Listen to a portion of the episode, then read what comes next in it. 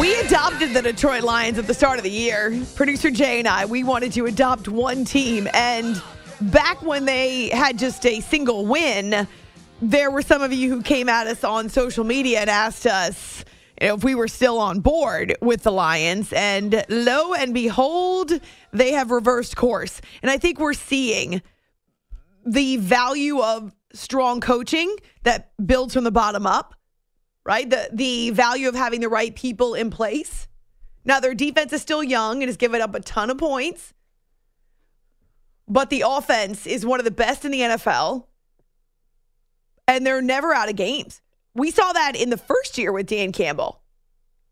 And so here they are back to 500.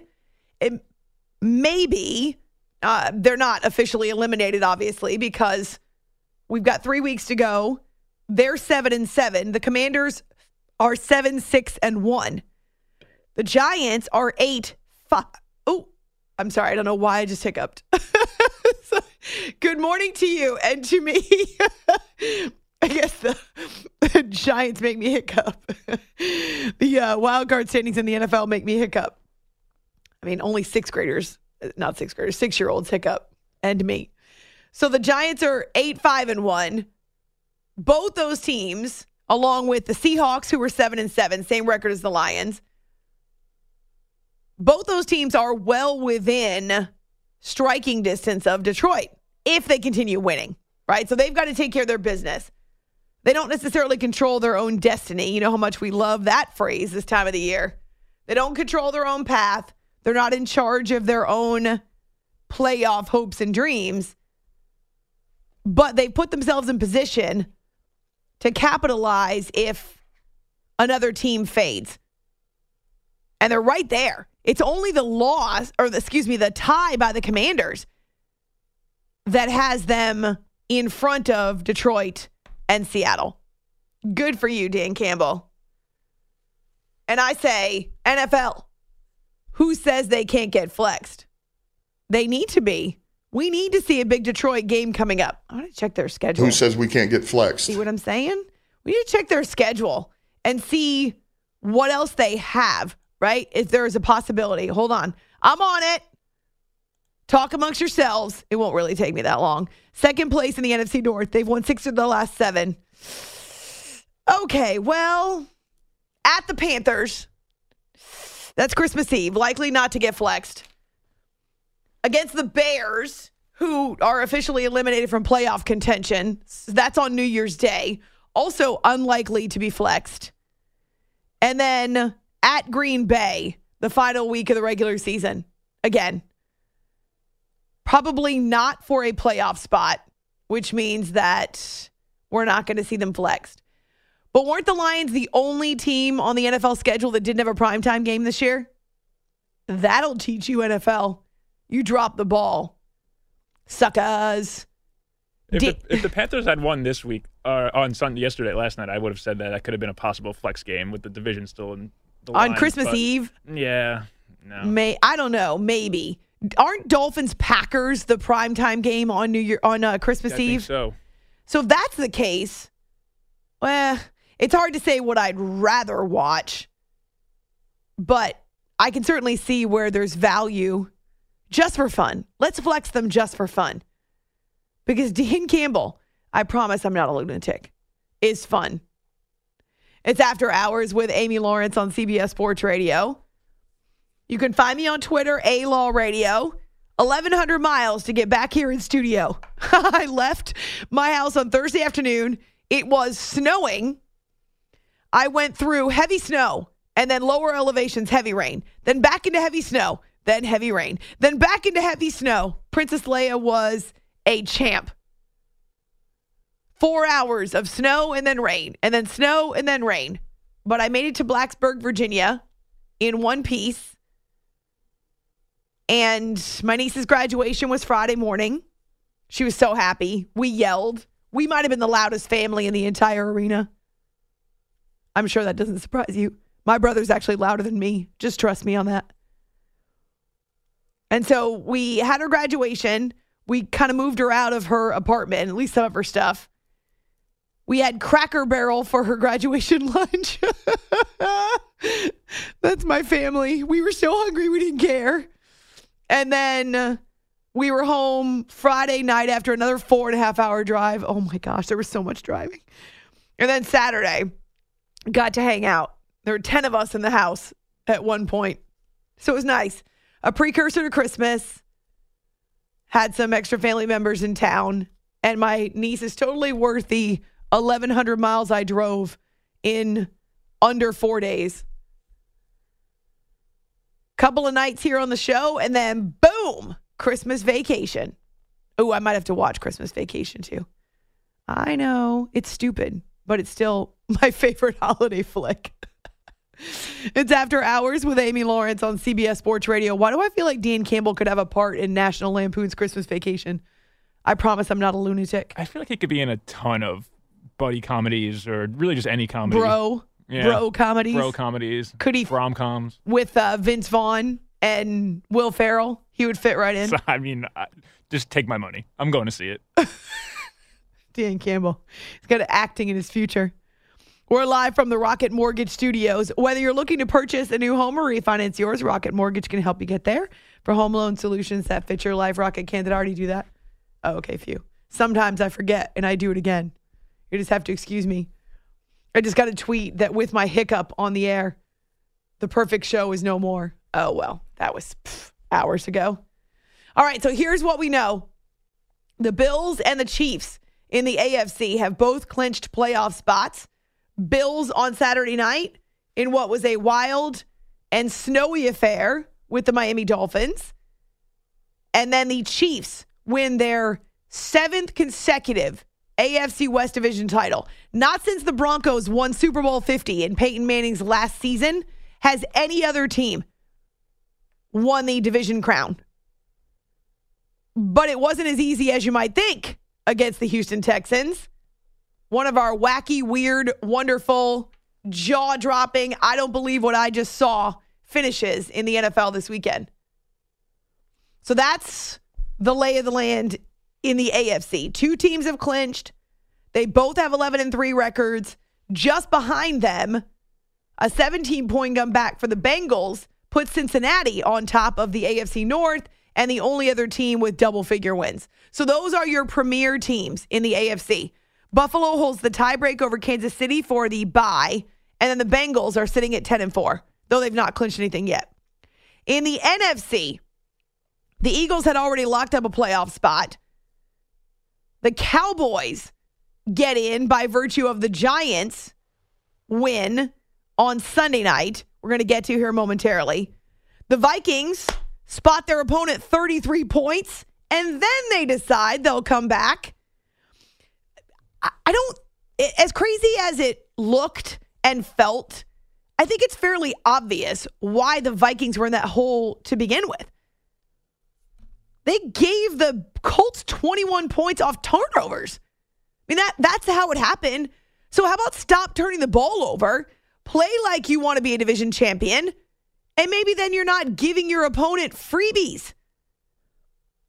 So, in the second half, five touchdowns, 36 points. They force overtime. Wait, did they force overtime? No, wait, they didn't force overtime. Yes, they did. Yeah, yeah, yeah, they did. They did force overtime. The Vikings. Yeah, the Vikings and the Colts. My gosh, it was all a blur. So, yes, they need overtime, but they rally from 33 points down. They get that game winning field goal toward the end of overtime. Oh my gosh, I thought we were headed for a tie. I remember now, I was talking about with some family members. Are you kidding me? We cannot have another tie, especially not between the Colts and the Vikings. That'd be the Colts' second tie this season. Oi. Instead, the Vikings snatch victory from the jaws of defeat. And they're able to lock up the NFC North after what was their fourth week of trying. yes.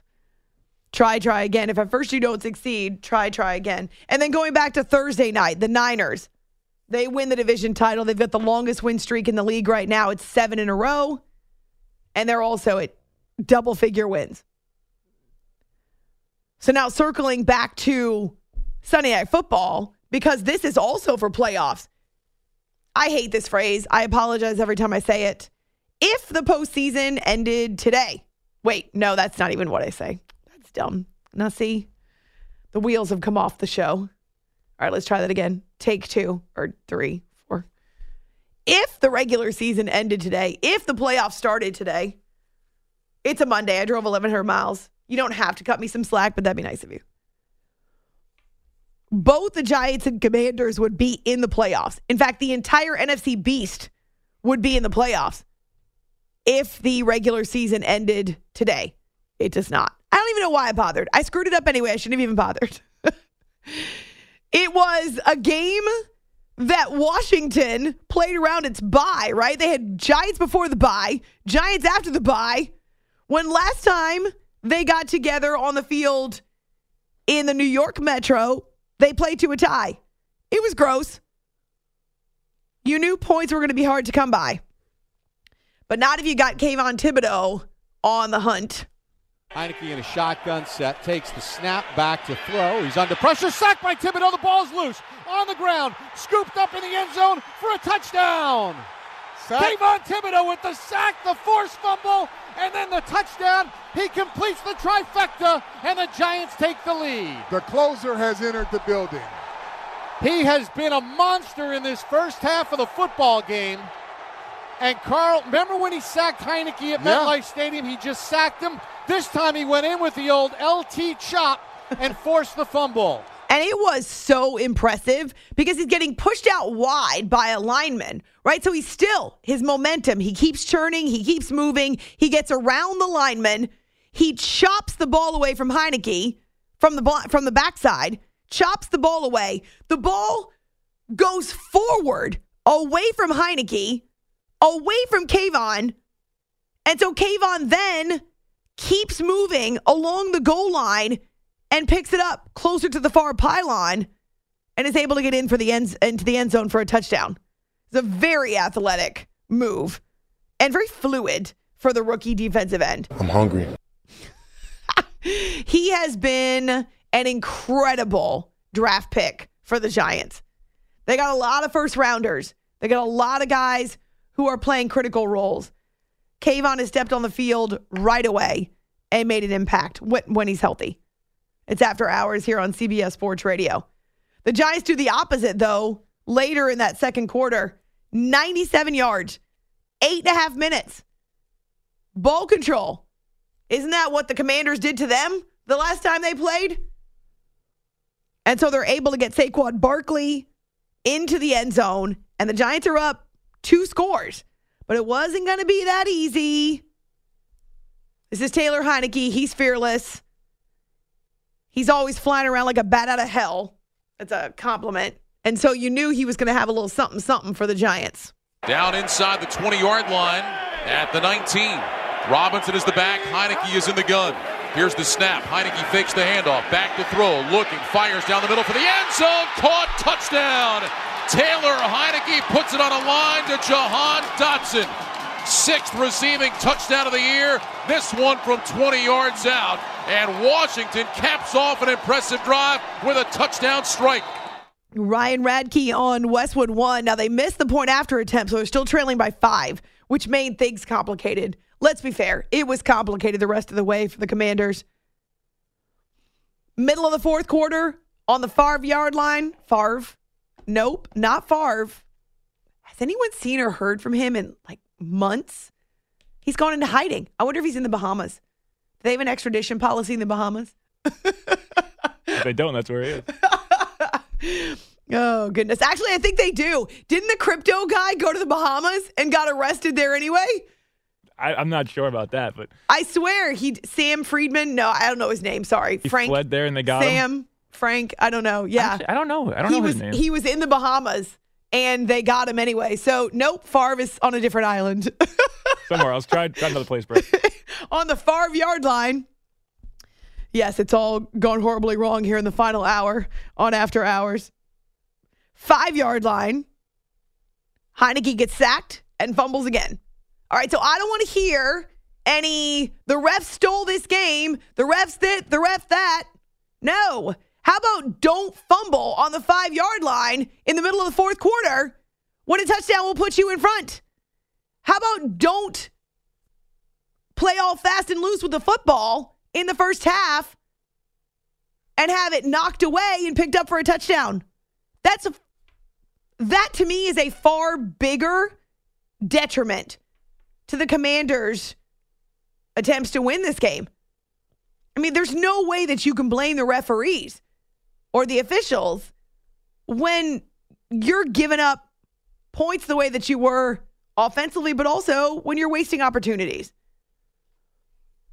So after that sack and fumble, the Giants take four minutes off the clock. Graham Gano kicks a 50 yard field goal, and there's a last ditch attempt for the Commanders. Now, they did have a TD wiped off the board. With a minute to go, Terry McLaurin gets called for an illegal formation penalty. And this one is interesting. We may hear more moving forward, but Terry says he checked with the official before he lined up, before the ball was snapped.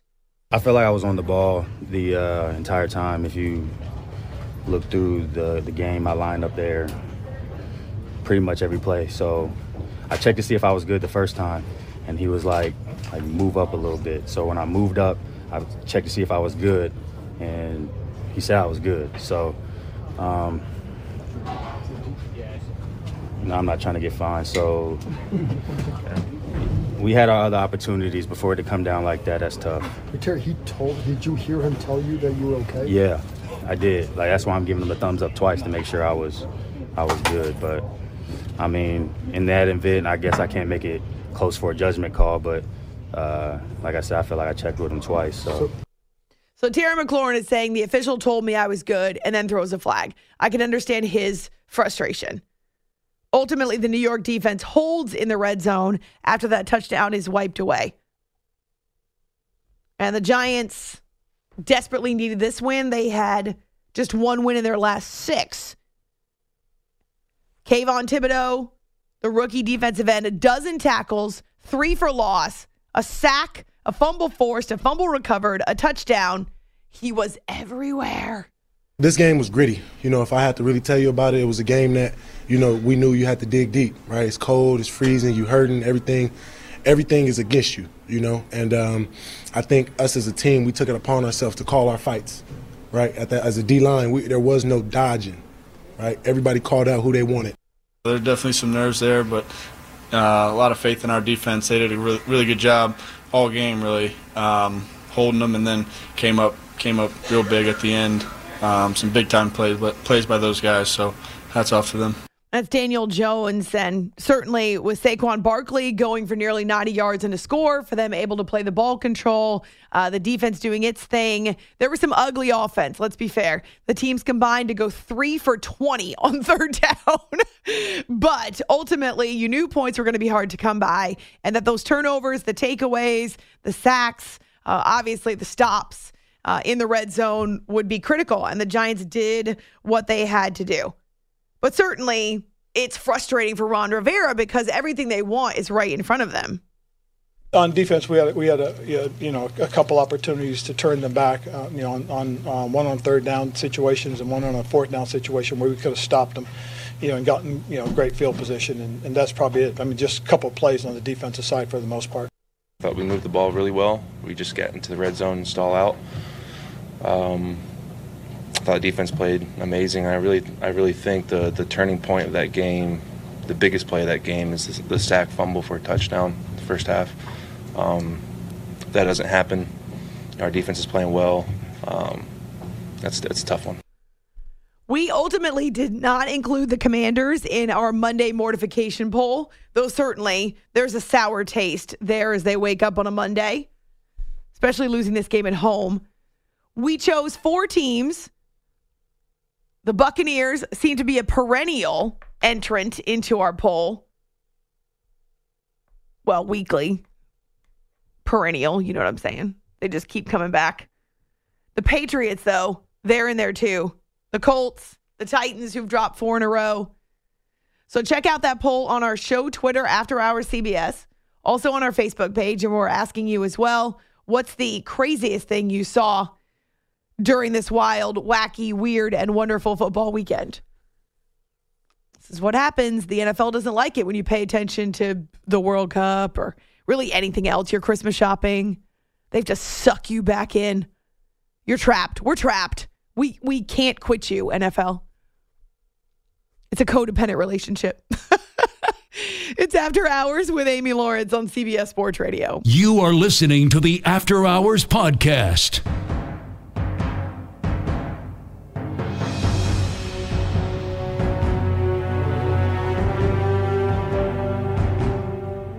The shotgun snap. Joe catches the ball from the 10, throws to the end zone. Boyd goes to the ground. Yes. He's got Yes. it. Touchdown. Bengals. Burrow in the gun, Mixon to his right. Chase out to the left. Boyd out to the right. Burrow looking his throw. Get Caught by Chase. Heads for the end zone. Touchdown. Bengals. Joe Burrow with his third touchdown pass of the second half. And the Bengals have a chance to go up by 10. It's a football feeding frenzy. After Hours with Amy Lawrence. Dan Hoard, and Dave Lapham on Bengals radio. They were down 17 nothing late in the first half, but the Buccaneers went from playing their best football of the year to playing their worst half of the year. This has got to be rock bottom. Four consecutive drives with turnovers. Four consecutive drives with Tom Brady turnovers. Two interceptions, two fumbles. Joe Burrow has four touchdown passes, all of them in the second half after not even 100 yards total offense in the first half. It all went horribly wrong. And it happened so quickly. One turnover, okay. You're still in the lead. Two turnovers, all right. But then how do you not stay extra careful with the football? How do you not make that a priority? Just bad. And so for Tom Brady and Todd Bowles and the Buccaneers, they fall to six and eight on the season, though. Crazy enough. They've still got a game lead on the other three teams in the NFC South. The two fumbles were, you know, my fault. It was uncharacteristic. Um, you know, one of the interceptions was um, just a terrible throw, and the other one, I think, you know, the guy made, I got hit, and guy was laying on the ground. The ball landed in his arm, so. A lot of things that happened. Could be blocking, could be a bad ball, could be a great play. I know we turned it over in six possessions. We probably played them all on the plus 50 going in uh, in the second half. And field position from that standpoint, turnovers, uh, not getting red zone stops with some penalties had a lot to do with it. It's a team game. You know, we're not placing blame on one side of the ball or the other. We're, we're in this thing together and we're going to fight. We just can't turn the ball over. And when we do, we got to make stops. The Bucks are still in control of their own destiny. There's that phrase again. It's true. If they win out, they still are the division winners and will host a playoff game, like it or not. We saw, in, interestingly enough, we saw this Brady's first year in Tampa, the year they won the Super Bowl. They were a wild card on the road at a losing team, the Commanders, who won the NFC East. Well, actually, back then it was the NFC least. Now it's the NFC Beast. But it's kind of ironic. They could end up being below 500 and hosting a playoff game now in Brady's third season. It's after hours with Amy Lawrence on CBS Sports Radio. Six straight wins for the Bengals, hottest team in the AFC. Exciting game, but uh, an ugly one that, that we were able to pull out. And that, that just goes to show you that you know, teams like we have, they just find ways to win games, and you know, we keep just talking about it, and guys just keep stepping up and making big time plays for us. We're never out of it. You know, we've we've been in these situations before, and, and we always come back and make it a game. And today we, we were able to come back and, and really put them away there in the second half. So Joe Burrow and the Bengals are now at 10 wins. We saw this from them last season where they started playing their best football toward the end and rode that and the hot hand offensively all the way into the AFC Championship. The Ravens lose on Saturday against the Browns in what was an abysmal offensive performance. The Browns pick up that win, right? So now they and the Steelers inch closer in the AFC North. Though right now, you want to talk about being in control. it's certainly it's certainly the Bengals who are playing their best football and are also able to kind of win out or win two of three and end up with that division title. But really quickly, while we're talking AFC North, the Steelers, without Kenny Pickett, take care of business in Carolina. Trubisky under center. Turns. Hands it off. Najee, stiff arm, gets to the five. Stiff arms his way into the end zone for the Pittsburgh Steelers touchdown. Second and goal at the one. Do you sneak it again? I would. Well, let's see what Mitch does. He does. He goes up over the top. Touchdown, Mitch Trubisky. And for Mitch, his second of the year rushing, and the Steelers open up a double digit lead. Hard fought game. I think we played an attrition game today. Uh, we wanted to win the line of scrimmage on both sides. Uh, I thought we were effective in doing so. I thought we ran it on offense and, and played behind our running game. I thought we did a good job of minimizing their run on defense, and obviously that was big. Appreciative of, of the efforts. Um, obviously, we could have played smarter in some instances. Uh, penalties are not how we, we choose to live, particularly some of the 15 yard variety. And so uh, hopefully there are opportunities to learn from that. It's good to learn.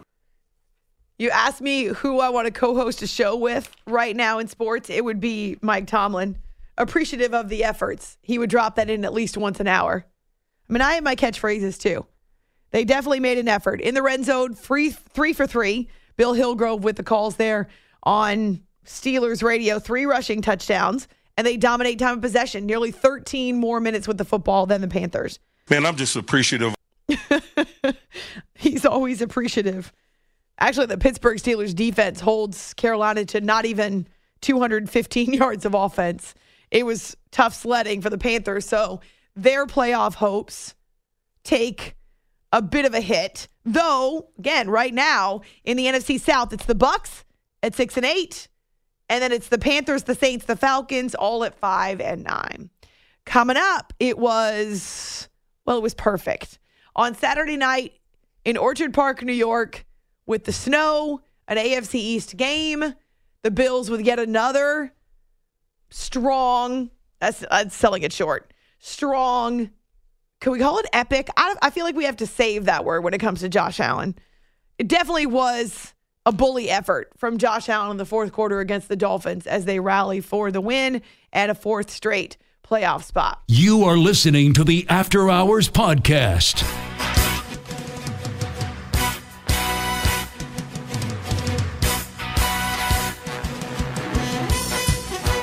Josh Allen signaling to his players as they get lined up. Takes a shotgun snap.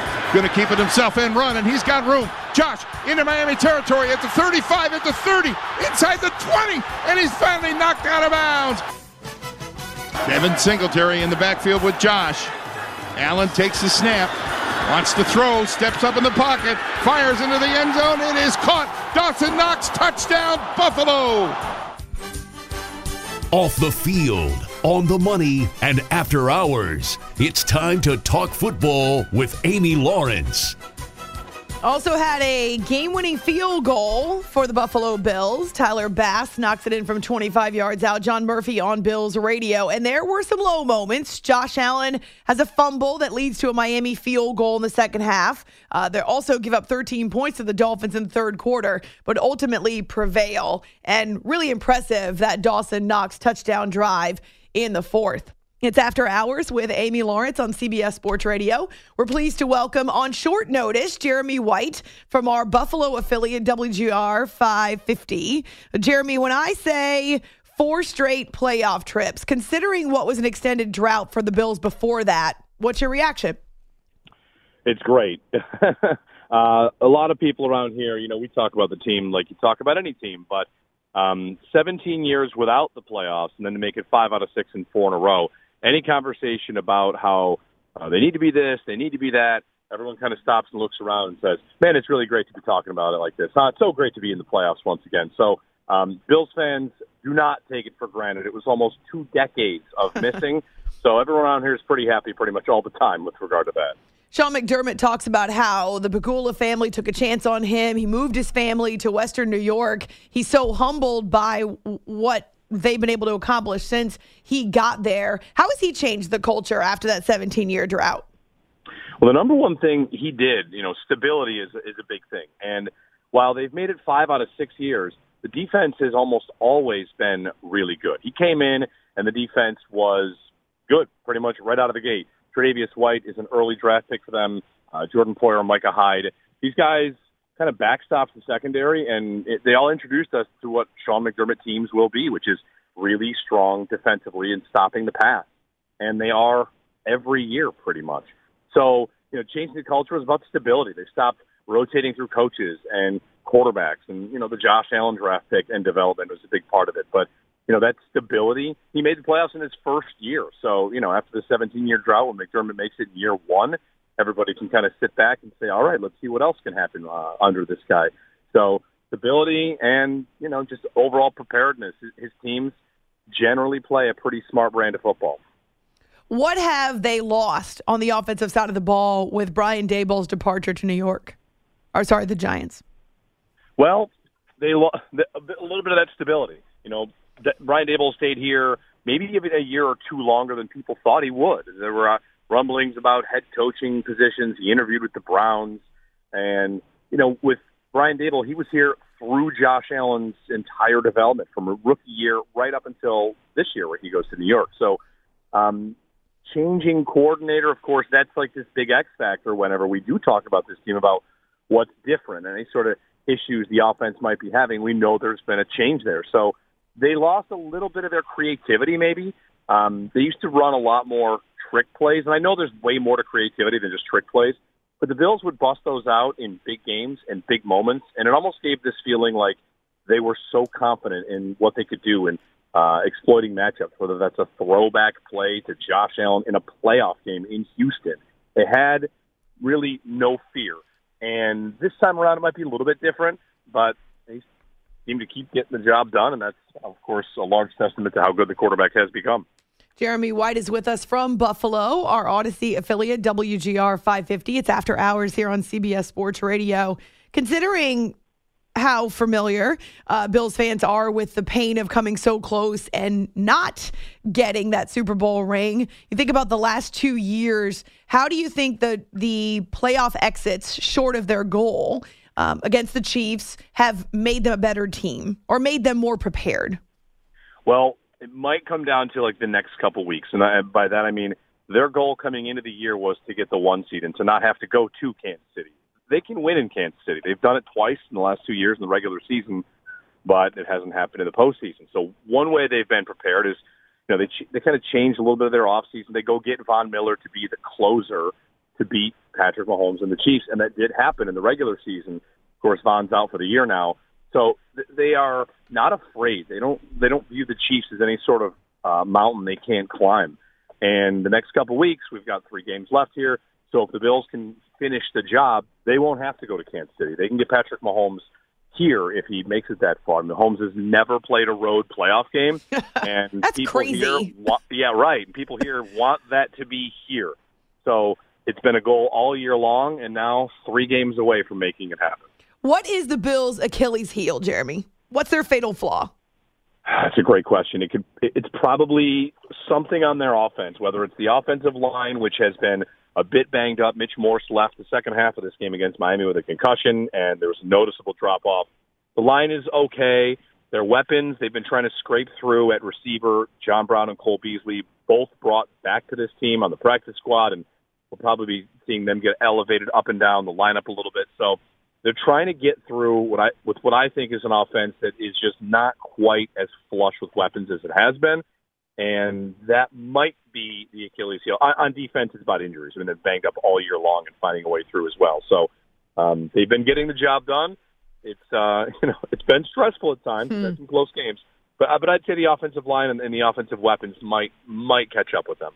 Bills are the only team in the AFC East that won in Week 15. Every other team took a step back. Of course, the Dolphins losing in Orchard Park on Saturday night. What are your impressions of the division that started out so strong and actually at some point looked as though we might have four teams competing for the playoffs? Well, both the Dolphins and the Jets have, I think, gained a lot of respect around here. The Jets really a, a lot more than people thought. I mean, that's that's a team that's kind of been like the Bills, a last place franchise for a while and the brand of defense they play is impressive. The Dolphins are coming for the Bills offensively, right? They want to throw it around with with Tua and Tyreek Hill and Jalen Waddle. And with New England, uh, we love to laugh at them. It's the greatest thing on earth. It's the best we can do. That's the team that was on top for those 17 years. So the way that game ended uh, yesterday, we'll probably spend more time on that today than the Bills. Stop it! game because- no, Stop it! we will have our we will have our fun. There's nothing we like more than making fun of the Patriots right about now. I have noticed that uh, all of your last handful of retweets were Patriots reporters or Patriots insiders who were quoting uh, either Bill Belichick or different players in the locker room about that end of game, the three seconds and the bonehead decisions. yeah, it is. Uh, it's glorious. It's delicious. We have no shame when it comes to watching them fall apart. But okay, before I let you go, when you're watching it actually unfold, uh, can you even believe it? No, no, can't believe it. But I mean, I guess with that franchise, the way things have gone lately, when they play the Bills, they don't look like who they used to look like. I mean, and I mean, it, it, it's it's nothing short of wonderful. Whether it's um, you know the coach and throwing tablets, or if it's Mac Jones sitting on the ground, this is uh, a scenario where, where people around here will get quite. They'll get a lot of mileage out of it. It is all out war, is what you're saying. It was a lot of years of, of running into that Patriots team and feeling like they were the one thing that was standing in between the Bills and what they wanted to do. So, as uh, I, I hope Bills fans are okay being a front runner, though, because I think sometimes sports fans are better if they have more to complain about. There's no doubt about that, and that there's a there's a little element. The only thing that changes that right now is that one seed. I mean, the idea of going to Kansas City again, it's just it's not this task that they can't, you know, or something they couldn't do, or going to Cincinnati too, because the Bengals are right there, and the Bills play the Bengals in two weeks, so it'll be a very, a very very big game. But last year, that 13 seconds, the loss in 13 seconds, yes, it wasn't just the Bills were 13 seconds away from beating the Chiefs; they were 13 seconds away from hosting the AFC Championship game against Cincinnati. So, you know, we all here in those final 13 seconds, people were planning their Sunday about going to the stadium, and that got ripped away. So this whole year, a lot of it has felt like righting a wrong. Like get the job done, get it back home, get it here, and you know, see if you can finish the job. Another step, clinching a fourth straight playoff berth. You can find Jeremy White on Twitter at JeremyWGR, getting ready to start his show in Buffalo at the top of the hour. So I appreciate a couple of quick minutes. Enjoy your morning ripping on the Pats, Jeremy. We will. We will. Thanks, Amy. Yes, for sure. Our Buffalo affiliate, WGR 550, have done a couple of shows from up there. And uh, my first job in radio was in Rochester after I graduated from Syracuse. And so I'm familiar with the Bills Mafia passion. All right, we had a bunch of wacky, weird, wonderful, just all kinds of crazy finishes in the NFL in week 15. We put them together for you. Mac Jones hands it off on a draw to Rhamondre Stevenson, breaks out of a tackle at the 50, has the 45, breaks away from another tackle, pitches it backwards, and now Jakobi Meyers spinning around. He throws it to Chandler Jones in midfield, and a stiff arm. Chandler Jones racing towards the end zone. It scores! Oh my goodness! Mahomes hands it off to McKinnon, trying to dart left. 25 20, downfield block. 10 5, touchdown! Kansas City! Terrific run by Jerick McKinnon to win the game in overtime on a 26 yard run. And the Kansas City Chiefs have won the AFC West for a seventh consecutive year. That's second all time in National Football League history in division dominance. Shotgun for Prescott. He drops to throw. Looking, looking, fires middle of the field, and that ball is picked off. It is picked off by Rayshawn Jenkins. He's running it back along the right sideline. That is going to be a touchdown. That is going to be a touchdown. the Jags are going to win it on a Rayshawn Jenkins pick six. Are you kidding me? How good is that? This will be a 43 yard kick from the right hash. Snap. Kick is up and it is good. Oh, Cameron Dicker. He doesn't have a pulse. He just swung his leg, turned around to high five the holder. Goff up under center. Justin Jackson alone back. Goff's going to throw it back and looking, throws wide open left side. Brock Wright with it to the 30. Brock Wright 25. Brock Wright 20. Comes back to the 10, to the 5, Yes! to the end zone. Touchdown, Detroit Lions. Oh my! 51 yards. Goff to Brock Wright, and the Lions are back in front. Oh, baby, how big is that? Wow. We did that all for you so you could hear it. The Raiders radio network, the Chiefs, the Jags, also in there. We had the Chargers with Corey Dicker. That's after a 35 yard strike to Mike Williams to get in field goal range. And then uh, Dan Miller on Lions radio. A taste of what we got in the NFL in week 15. We'll be back tonight after Monday Night Football. Survive your Monday. It's after hours, CBS Sports Radio.